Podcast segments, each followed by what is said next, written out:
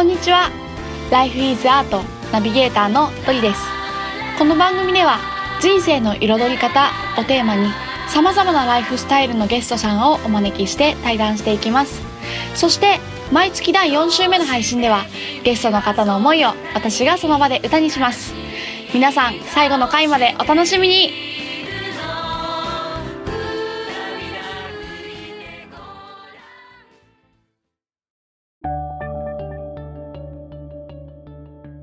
あのまあ、ブランディングっていうのはあのブランドって言葉にあの ING って言葉がついてる。イングって。うんうんうん ING が。ING がついてるんで、うん。やるし続けていく。うん。で結果としてブランドになるっていう考え方なんん。ですね。なんでまあブランディングって言葉を見るとあの、まあ、世の中的にはあの広告を打つとか、うん。そういうことをして、うんあのブランドを作っていくっていうふうになるんですけど、うんうん。本来的には正しく自分自身があのうん。インギイングしてつくあり方存在意義存在理由っていうのをうん。問い続けていく結果としてうん。ブランドになっていくっていうのがあの僕自身が捉えてるブランディングという言葉と考え方です。でそれがやっぱ今の時代すごく大事になってきていると思っていてうんうんあの、まあ、物がたくさん溢れてるとかうん。すごくスピードが速い時代において、うんあのまあ商品とかっていうものはあのうん。お客さんにとって選ばれるようなものにならないとうん。いけない。で最近で言うとあの Facebook とかでみんな情報発信していくのも、うん。まあたくさんの人に、まあ、見てもらいたいからとかうん。でもそれと同時に自分自身がどういう存在かっていうのを問い続けたいみたいなうん。意図も少し出てきてますよね。なので結果として存在理由とか存在意義っていうものを、まあうん、問い続けてうん。結果としてブランドになっていくっていう、まあうん一連の流れプロセス全体をうん。どう作っていくのかっていうのが今求められてると思ってるんです。うんなんでまあブランディングっていうのはあのそういう流れをしっかり作って結果としてうん。そのものの存在が、まあ、ブランドうん。なくてはならないものになっていくうん。それをまあどう作るかっていうことで考えてますね。うん。うんうんうん。なるほど。なんか存在意義っていう今言葉が出てきたじゃないですか、でこう自身の存在を問うとか、うん。自分の作ってるものの存在を問うみたいな、うん。こうそういうところにこう立ち返ってくる時に、人ってこうなんか自分の使命ってどこだろうとか、うん。なんかそういうで本当に生まれた意味とか、うん。働いてる意味とか、うん。うん。そういうのを探してうん。こう模索している人は多いと思うんですけど、うん。なんかそれに関してあの隼人さんと前話したうん。時に、うん。なんかこう、えっと使命っていううんのをなんか探すっていううん。ことはなんか誰かに貢献することだよみたいな話がこうあったと思うんですけど、はいはい。ちょっとそれを詳しくリスナーの皆さんにもシェアしたいなって思いが今湧いていて。あうんま僕の考え方ですけど、うんうんうん。やっぱりまあ存在理由とか、うん自分自身生きる意味とかを、うんうん。自分何のために生まれてきたのかってみんなすごく考える時代にになってきてると思うんですね。うんであの、まあ、僕みたいにビジネスの世界でやってきた人にとっては、うん。あのお客さんは誰かうん。っていう言葉はすごく大事な言葉なんです。うん。どの人のために、うん。あの貢献するのかってことはすごく重要で。うん。であの立ち返ってみると自分自身のあうん。の使命とかが見つかった状態って考えてみると、うん。それはただ見つかったってだけじゃなくて、うん。誰かに絶対貢献してると思うんですよね。だからこそ自分自身の使命が見つかったっていうふうに、うん。自分自身が感じられたり、うん。思うことができるとうんいうふうに思っていて、うん。ということは自分自身の存在理由を見つけていくってアプローチをより進めていくためには、うん。自分自身の人生の顧客っていう言葉を使ってます。あの人生のお客様うん。っていうものは誰かと、うんそこに対してあの目を向けるってことが、うん。あのすごく大切だっていうふうに思ってるんです。うん。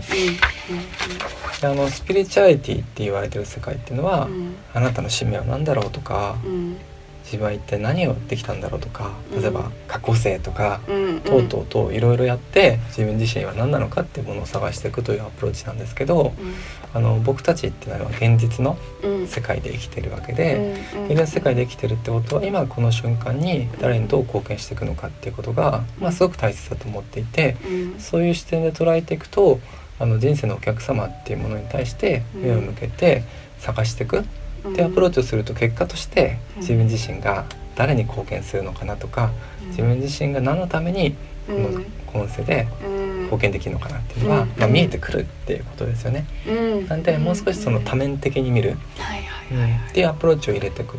そういう意味だとスピリチュアリティっていう世界とうん。あのビジネス誰かに貢献しよう、うん。結果としてお金を稼いだり喜んでもらうっていう、うん。その両方をしっかり投稿してうん捉えてみるってことが、まあ、すごく大事でそれが本当にあのブランドってことなんです、うーんなるほど。うん。ブランドっていうのはうん。自分自身の顧客人生のお客さんからうん。見た時に自分がうん。素晴らしい存在だって思われればいいんですよね。うん。つまり世の中の全ての人からすごい人って思われるっていうのは必要なくて、うん。自分自身がどういう人誰に対して、自分自身が問うべき相手、うん。その人に対して素晴らしい存在だなって素晴らしい商品だなっていうふうに思ってもらうことで結果としてあのブランドになるので、うん。そこがすごく大事でそういうのじゃないとあのブランディングって言葉にうん ING がついてるように問い続けることはできないですよね、うん。自分自身が貢献したいって思うような人とうん。セットじゃないと、さはい。あそういう意味であのブランディングって言葉とかブランドって言葉とかうん。スピリチュアリティのビジネスとかうん。人生のお客様ってとこは、まあ、うん。統合されてうん。考えるもんだっていうふうに思ってうん。やってます、これはかなり新しい あの覆されたんですよね。つい先ほどなんですけど。あのそう打ち合わせの時にねうん。出てきてこれはみんなともシェアしたいとこうね今自分の中に湧いてきたので。ありがとうございます。なんか。うん。なんかずっとねあのこうなんて言うんだろう。その本当に瞑想とかすることも大切だし、うん。なんか自分が本当にやりたいことってなんだろうって自分のワクワクを探すことがもちろんとても大切なんだけれども、でも多分そのワクワクによって生み出されたものが求められていなかったっていううん。現実とのやっぱギャップがある時って、うん。使命としては受け止められなくって、ん。そういうところで立ち止まってる人って多分ものすごく多い。からそのなんか私もそうだったし、うん。そこが初めてマッチしてなんか、うん。あ自分の使命はこれで自分の心からの喜びもうん。これなんだって、なんかこうなるうん。ってなんか思ってたのが、うん。なんか今その逆からのアプローチを聞いてさらに強まった感覚があって、あのすごくいい気づきを得ました。っていう。ありがとうございます。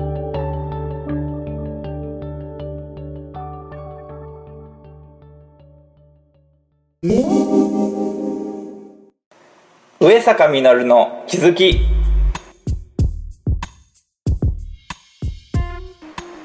はい。こちらのコーナーでは、えー毎月第2週目、えープロデューサーの上坂実が普段日常で気づいたことをシェアしていくコーナーでございます改めまして私、えー、ライフイズワライフイズアートプロデューサーの上坂実ですそしてはい。そして、ナビゲーターのドリです。お願いします。はい、お願いします。はい、えー今週の気づきなんですが、はい。題しまして、インナーマッスル。インナーマッスル。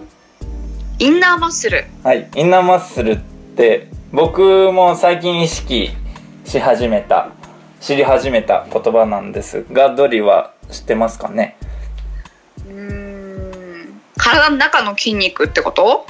そうそうそうそうそう。なんか言葉しか知らないかも。うよん、あのまあこれはまあ言葉の通り外来語なんだけれども、く。うん。あのまあいろんな言い方というかいろんな似たような概念があって例えば日本では丹田って言ったりする、うん。うん。であの意味はとしては近い感じ。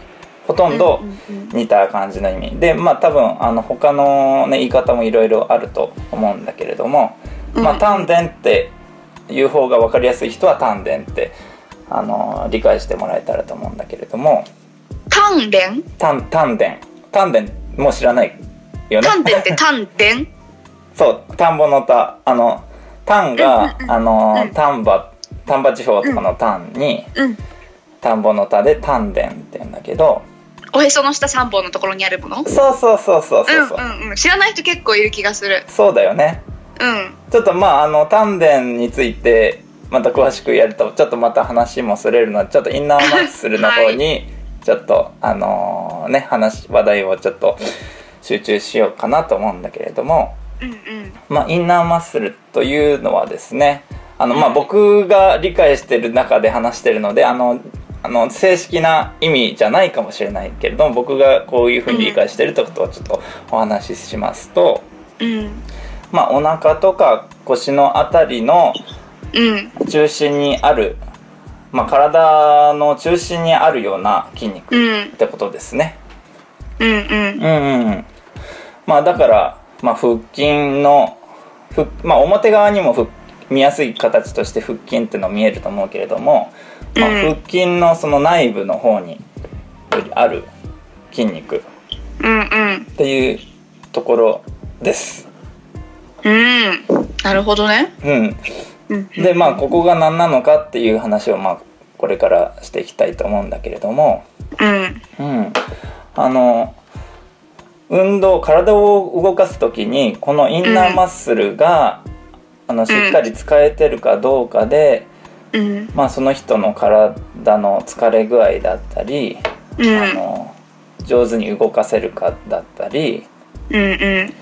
まあひいては楽しく過ごせるかっていうことがこのインナーマッスルにかかっていると言っても過言じゃないのかなっていうことをですね、へまあ、え最近知った情報で分かってきまして。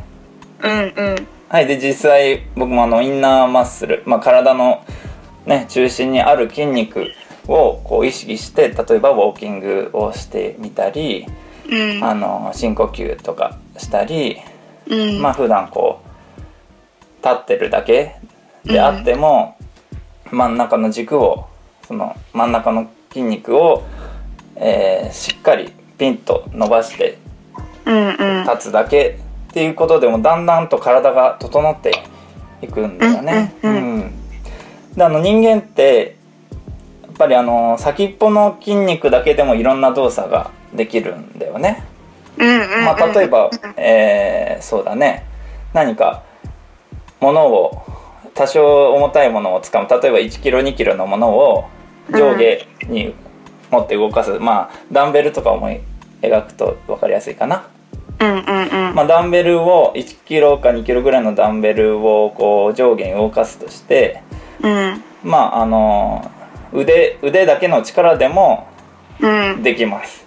うんうん。でたさすがにそこまでの重さだと指だけではできないと思うんだけど、うん。うん、指だけでもやろうと思えばできるし。で、ま いやでもあのむ無理だと思うよ。で腕だけでもできる。ただやっぱり一番楽な方法はインナーマッスルでしっかり支えて、体全体で上下に動かしてあげると一番楽ちんなんですね、うんうんうん。例えばあと山登りをしじゃあするとします、うん。うん。で足の力だけでもなんとか登れるは登れる、ううん。んただそこであのインナーマッスルでしを中心に動かしていくっていう風にすると体全体を使ってあの楽に登ることができるってことなんですね。うん。うん。なるほどね。うん、でまあ僕はあのギター講師なのでギターを教える時、ギターの動きも本当にうん。インナーマッスルっていう言い方はしないけどね普段のレッスンでは。うんうん あの体のあの指だけの力とかうん。あの先端の方の力だけじゃなくて腕だとかうん体全体を使うとより楽に表現豊かにあの演奏できますよってことをお伝えしてるんですけれど、うん。まあそうなんだまあねそれこそインナーマッスルですね要うは。ん。うん。まあいや今話聞いてて全然使えてないわと思った。いや僕もねあそうかってあのまあなんかチラッチラッとまあお腹の筋肉がどうのこうのとかいろいろね、聞いてたけどそうかインナーマッスルなるほど全部共通してるやんって。うんうん。っていう本当あの最マイブームなんですよ。なんかこうぜひ具体的な使い方のコツとかをねまた伝授してほしい。そうだね。まあうん。そうだよね。うん。まああのまずまずこうやって知識としてまずはあの、うん。確認してもらうっていうことから入るしかないと思うんだけど。うんうん。それであのまあ分かっだ分かってはいてもやっぱ実際にこう動かしたり体を動かす中であ確かにお腹の中に、うん。なんか筋肉みたいなものというかうん。真ん中にあるものを意識するとなんか背筋がピシッと伸びる気がするなとか、うんうん。あの体を例えば足はあんまり大きく上げなくても楽に歩けるなとかうん。あの体が動かしやすいな階段が登りやすいなとかまあそうやって体の真ん中の筋肉を意識するってことをまずそれから始めていくといいんですかね。なるほど。ちょっとやってみる、うんうんうんうん。姿勢がすごく悪いので実は。そうそうそう。だから逆にあの僕もそうなんだけどインナーマッスル使えを使えてないと体が疲れやすいんだよね。うん。あそれそれそれみたいな。本当にそうなんだ。そうだ。僕もあの最近ちょっと仕事で、まあ、イベントとかあって、めっちゃ忙しくて、うん。そうすると本当姿勢が悪くなりがちだったり、うん。もう一部の筋肉を酷使しちゃうんだよね。うんうんううん。ん、それでもうなんか背中バッキバキでもうなんだ頭に脳が脳に血が上ってなくてもう何も頭働かんみたいな 感じに最近もなってたんだけどうーんそうなんだ。うんだからより本当は日頃からもっとねインナーマッスルをあの無意識にでも使えるようにうん。で楽に楽しく過ごせるようにしたいなと思ってる今日この頃でした。ありがとうございます。今日からちょっとお腹の真ん中を意識してうんうん。生活したいと思います。はい。呼吸をするだけでもいいですね。あのインナーマッスルを意識してゆっくり長く深い呼吸をするだけでもすごくうん。いいと思います、はい。はい。それでは頑張ります。はい。はい。じゃあエンディングの方お願いします。はい。ありがとうございます、えー今週も最後まで皆さんお聞きくださりありがとうございました。この番組は毎週金曜日をめどに配信しています Life is Art の公式 LINE から配信のお知らせやゲストさんの写真など情報を見ることができますのでぜひ Life is Art とお友達になってください。登録方法は LINE アプリの友達追加から ID 検索で「アットマークライフイズアートと入力して友達追加お願いします。でそちらでぜひごご感想やご質問など送っていただけたら嬉しいのでよろしくお願いします。それではまた来週。お楽しみに。に。バイバイ。バイ